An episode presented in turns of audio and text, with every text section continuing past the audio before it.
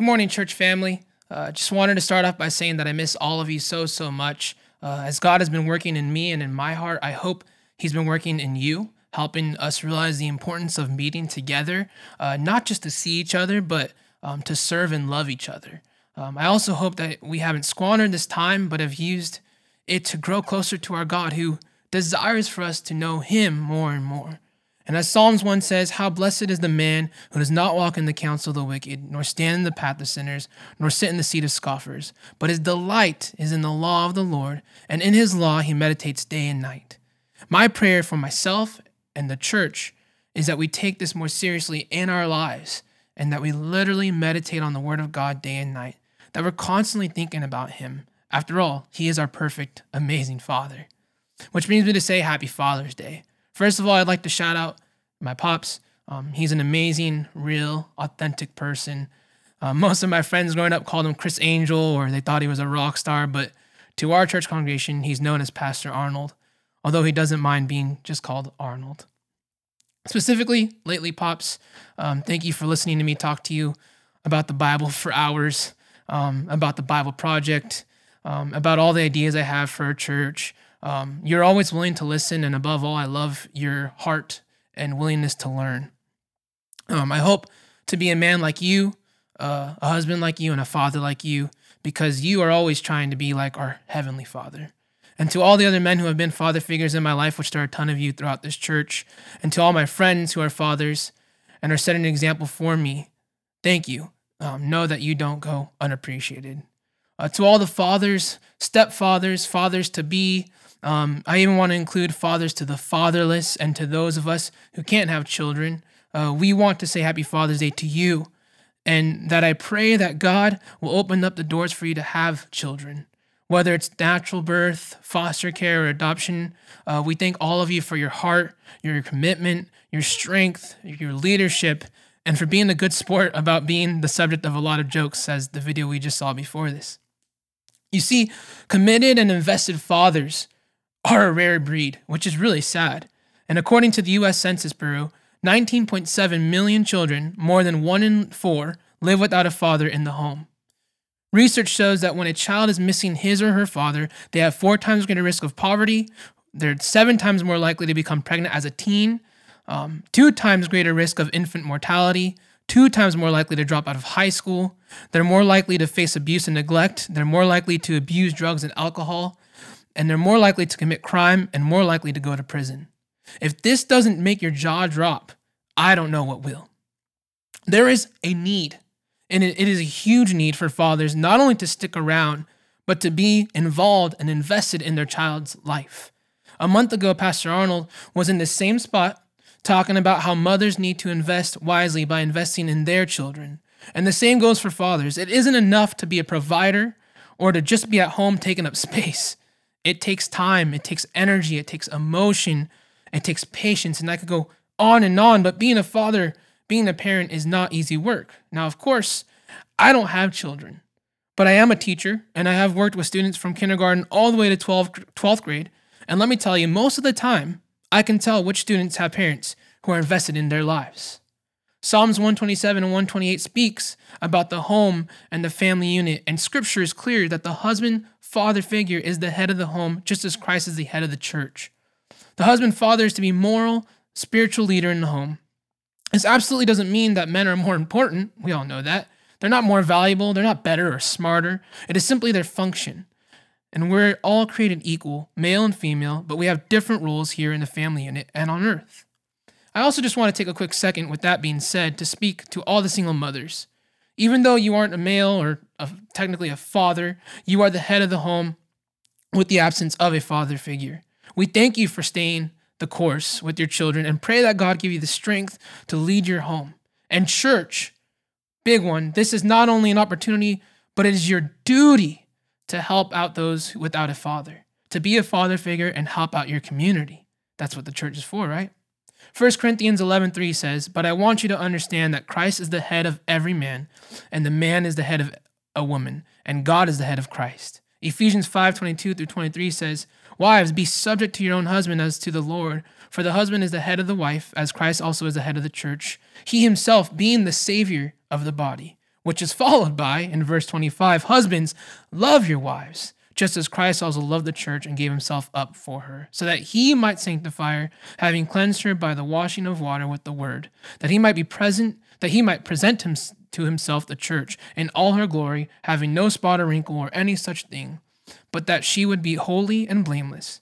So husbands ought also to love their own wives as their own bodies. He who loves his own wife loves himself. For no one ever hated his own flesh, but nourishes and cherishes it, just as Christ also does the church, because we are members of his body. So husbands, fathers, you have a call to lead and to love. And this isn't only for a husband's wife, but it is for a father's children. You see, God has ordained two great institutions here on earth, the home and the church. And I would argue that the home is arguably most important because a great home life led by a great father leads to a great church equipped and ready to do the work of our Heavenly Father, Yahweh. Fathers, you have a huge job, a big, big job. You have a God-ordained duty to lead your house. And I will say this, if your wife and her children are studying and reading the Bible more than you, praise God, but you need to do some work. And as the head of that home, you need to be constantly in God's word, daily seeking him, asking God to come into your being and to take control, to lead the way that he wants you to lead. Again, as Psalm 128 says, a God-fearing man who walks in God's ways will impact his wife, which will then impact his children. It starts with you. Now, just to be fair, moms, it's also your job to read God's word and be spirit-filled. And children, it's also your job to read God's word and be filled with the Spirit. Could you imagine a family unit where everyone wakes up, sees their father open up the word of God, read it out loud, pray, and then everyone else follows? Wow, I know there's no such thing as a perfect family, but try that, and I know for a fact God will shake up your home. When we are absolutely immersed with God, his Spirit takes over and we begin to imitate him. Ephesians 5 says, therefore be imitators of God as beloved children and walk in love just as Christ also loved you and gave himself up for us, an offering and a sacrifice to God as a fragrant aroma. And Paul continues later on, and do not get drunk with wine, for that is dissipation, but be filled with the Spirit. Being a good husband/father doesn't come from a self-help book. It doesn't come from opinion or theory. It comes from being in God's word and in turn being filled with God's Spirit and letting him take control. So that when your wife and children deserve retaliation, you speak love and kindness. When the home is chaotic and crazy, you bring peace and order. And when wrong is done, you bring loving correction and forgiveness. And again, all of this requires action. Fathers are to do more than just be present in the home. They need to be active in the home. Now today, I don't want to give you 4 steps on how to be a better father. One, I'm not a father, so I don't know if I have the credibility to say that, but I also don't think the Bible really works in that way. And instead, I want us to examine God, our Heavenly Father, so that we can see how we should be through his story. And I think the best way we can be godly children, godly mothers, godly fathers, godly people, is to look at our Heavenly Father, Yahweh. The title of today's lesson is The Father's Heart, and we will be in Luke chapter 15. And although we'll spend most of the time in the parable of the prodigal son, we have to read the whole chapter to understand the context of the parable. In fact, we should really read all the other chapters before it, but we don't have enough time today, so we're just going to focus mainly on chapter 15. So in chapter 15, Jesus tells 3 parables in this chapter. The parable of the lost sheep, the lost coin, and the prodigal son. Let's read. Chapter 15. Now all the tax collectors and the sinners were coming near him to listen to him. Both the Pharisees and the scribes began to grumble, saying, "This man receives sinners and eats with them." So he told them this parable, saying, "What man among you, if he has 100 sheep and has lost one of them, does not leave the 99 in the open pasture and go after the one which is lost until he finds it? When he has found it, he lays it on his shoulders, rejoicing. And when he comes home, he calls together his friends and his neighbors, saying to them, 'Rejoice with me, for I have found my sheep which was lost.' I tell you that in the same way, there will be more joy in heaven over one sinner who repents than over 99 righteous persons who need no repentance. Notice the theme of sinner versus righteous. In the previous chapters of Luke, Jesus has been calling out the righteous or the social elite, reminding them that they're no better than the sinner and that there is no social elite in his kingdom. Let's move on to the lost coin. Verse 8, or what woman, if she has 10 silver coins and loses one coin, does not light a lamp and sweep the house and search carefully until she finds it? When she has found it, she calls together her friends and neighbors, saying, rejoice with me again, for I have found the coin which I had lost. In the same way, I tell you, there is joy in the presence of the angels of God over one sinner who repents. Now we see two themes in these first two parables, some kind of lost item, the sheep and the coin, and the lost item being found, which leads to rejoicing, right? And Jesus is bringing to light the lost person, one who is a sinner, being found and resurrected from death to life.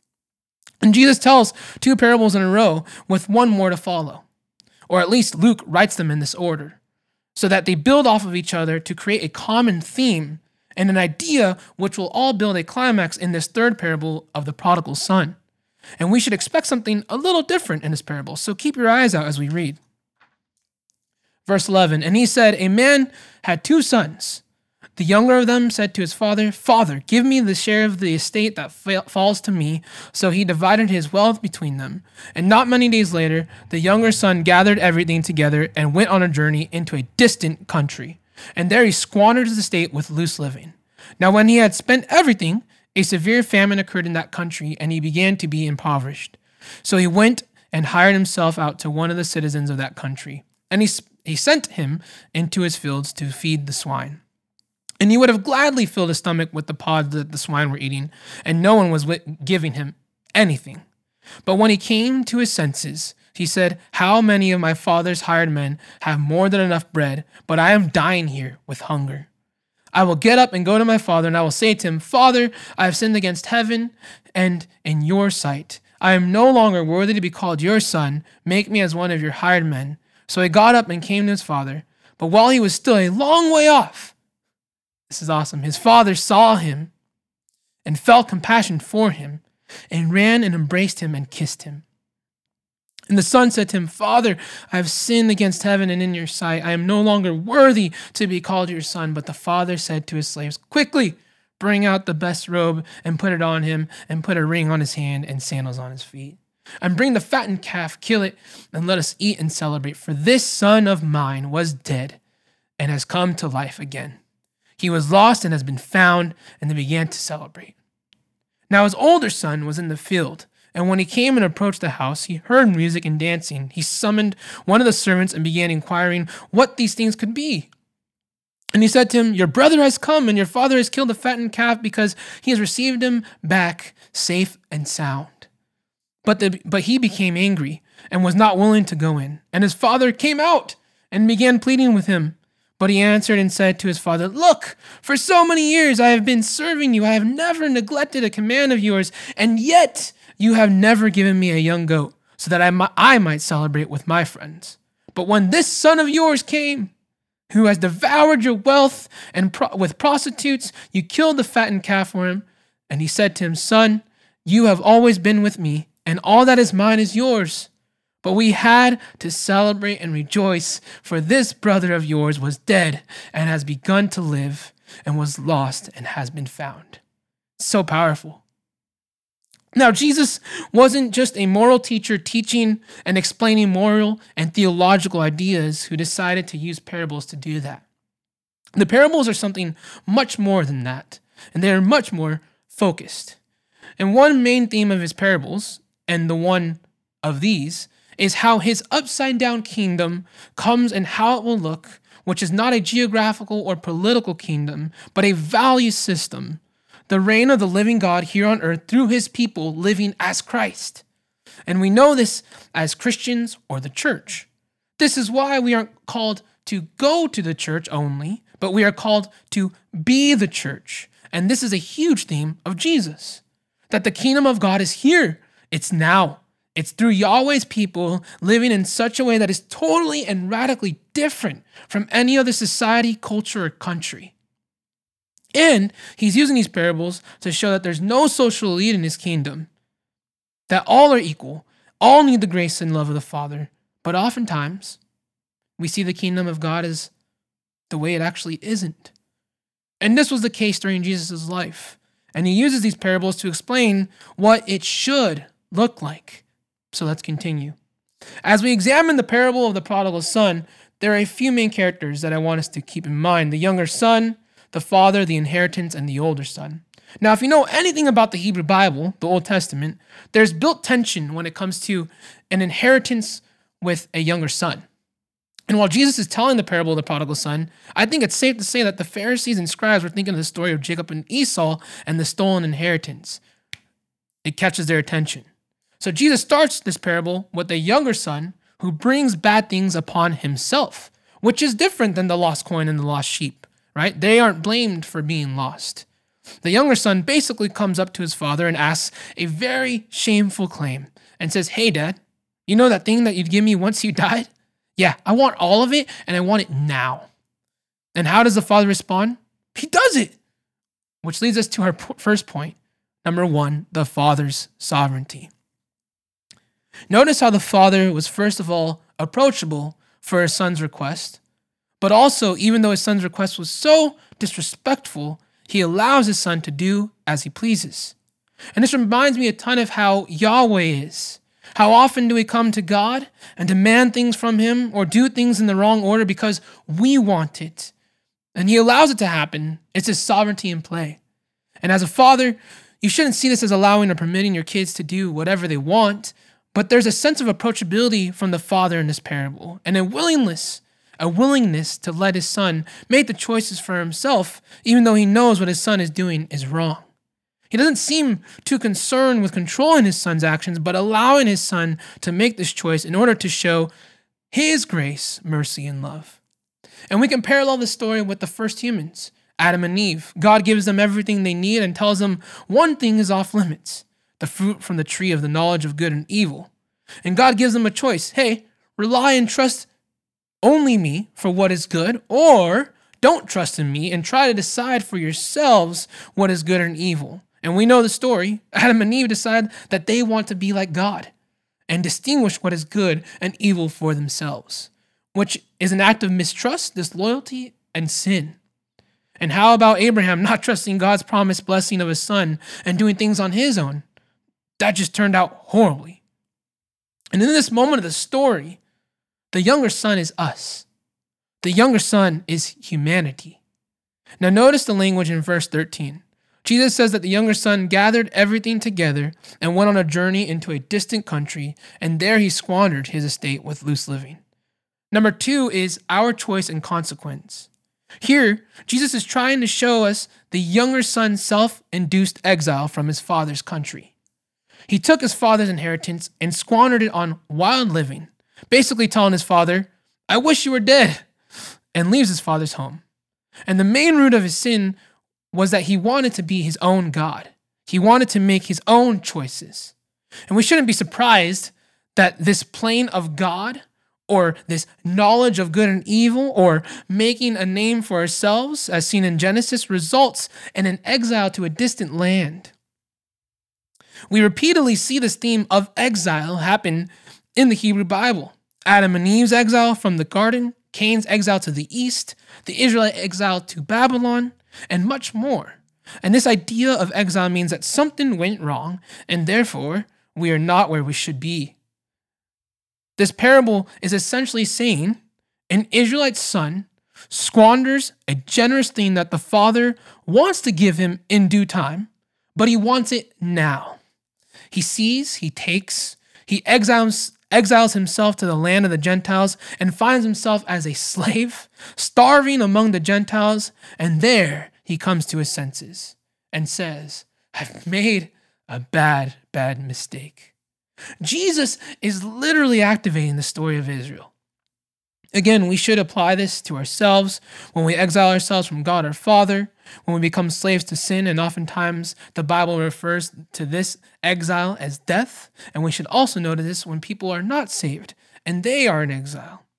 So we should take this to heart, that sin results in exile, and exile results in death, which is the reason why we absolutely 100% need Jesus, the forgiver of sins, to bring us back from exile to himself, from death to life. Additionally, I want you to notice something. Notice how the younger son compares his exile life to his father's servant's life. He realizes how good they have it, and we should realize that it's better to be a servant of the Father than it is to be a prodigal on our own, lost in sin. Now pay attention to what happens next, and I think this is super key. Jesus explains that in exile, the younger son comes to his senses and realizes that he has sinned against what? Heaven and his Father. Now, what this tells me is that the younger son's father had to have been doing something right. How could this prideful young son, who took everything and squandered it, come to his senses, to the realization of his own sin, if his dad, had never taught him the ways of Yahweh? Proverbs 22:6 says, "Train up a child in the way he should go, and even when he is old, he will not depart from it." Now, I could be overstretching here, but I think this makes sense. And the father in this parable had to have taught his son about God, because even though his son messes up, he knew where to go and how to repent, turn away, and go back to his father's house. So for our fathers here on earth, always equip your children in the ways of our God to be like Jesus, so that even if they are a prodigal, even if they're not saved or they're far from God, they will always remember who he is, and they will always remember our God. And Jesus continues in verse 20 and says that the younger son got up and came to his father. But while he was still a long way off, his father saw him and felt compassion for him, and ran and embraced him and kissed him. And the son said to him, "Father, I have sinned against heaven and in your sight. I am no longer worthy to be called your son."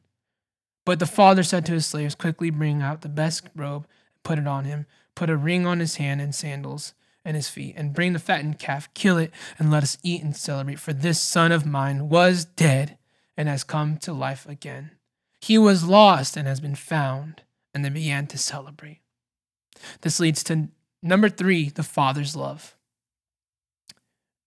The son now thinks he is unworthy and outside the bounds of his father's love. We feel like that, I'm sure, all the time. But his father runs to him and embraces him, showing true unconditional love.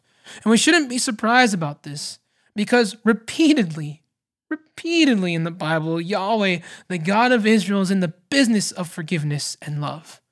Remember after the flood, after God literally flooded the earth, he says in Genesis 8, "Man's heart is evil, yet I will never destroy every living thing as I have done." Or how about in Exodus, when the freshly rescued Israelite people make a golden calf right after Yahweh has just given Moses the law, and he is ready to destroy them and start over with Moses, but he relents. How about Jonah going to Nineveh to preach repentance, this horrible place, undeserving of God's love, but fully deserving of his wrath? And what does he do? What does God do? He relented, and he doesn't destroy them. And lastly, how about our Savior Jesus Christ, God in the flesh, on that cross, which we put him on? And he says, "Father, forgive them." This is the example of God's amazing, unconditional, no-bounds love. See, this parable, in grace, the Father would not allow his son's sin keep him from being his son. He covers his sins, his son's sins, with his own robe, bringing him back without hearing a plea for mercy. And again, the father runs to him, a huge no-no for men of his stature at that time, and welcomes his son back home.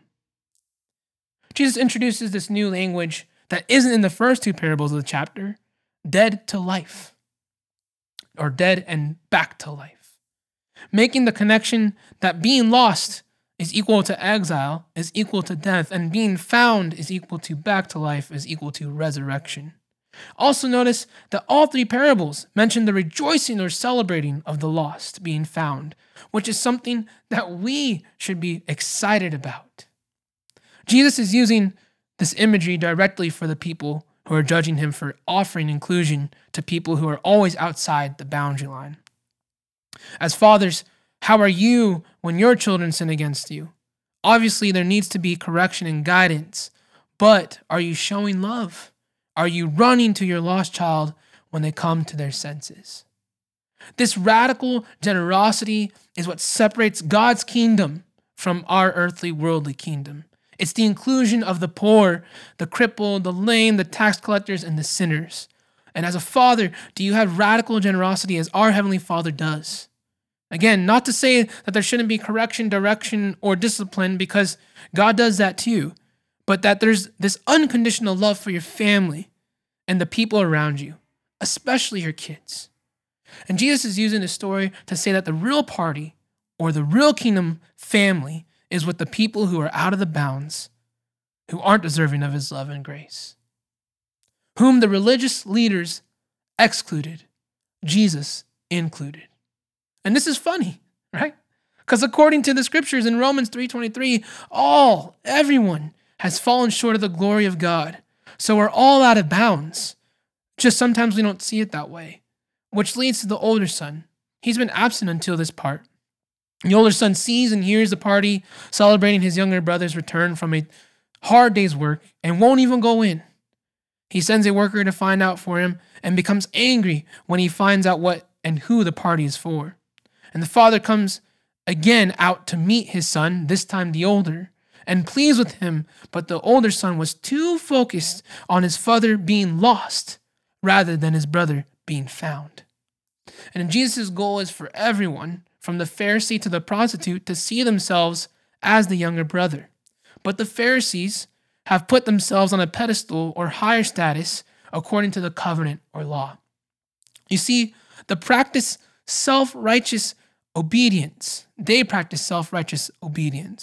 And just like the older brother in the parable, the Pharisees didn't obey the law out of love, but out of selfishness, hoping to gain something from another through good works. And this way of living is just as disrespectful and despising as the younger son's rebellious life. It just doesn't look like that on the outside. Selfish obedience doesn't care about the father.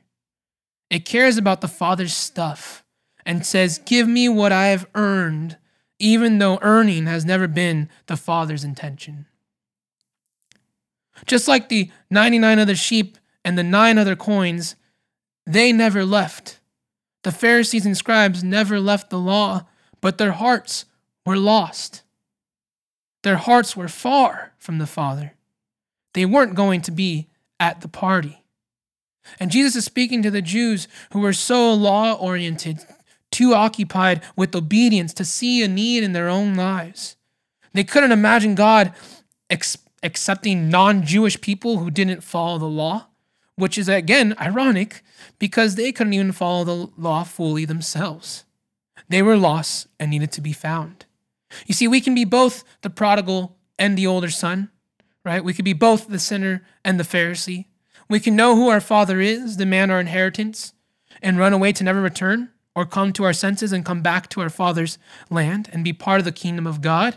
Or we could be like the Pharisee, the religious elite, so focused on the sinner's sin and not focused on our own sin that we are blind to the real love of God. You see, Yahweh and Jesus, represented by the Father in the parable, displays forgiveness of sins as a way to be part of God's new covenant people.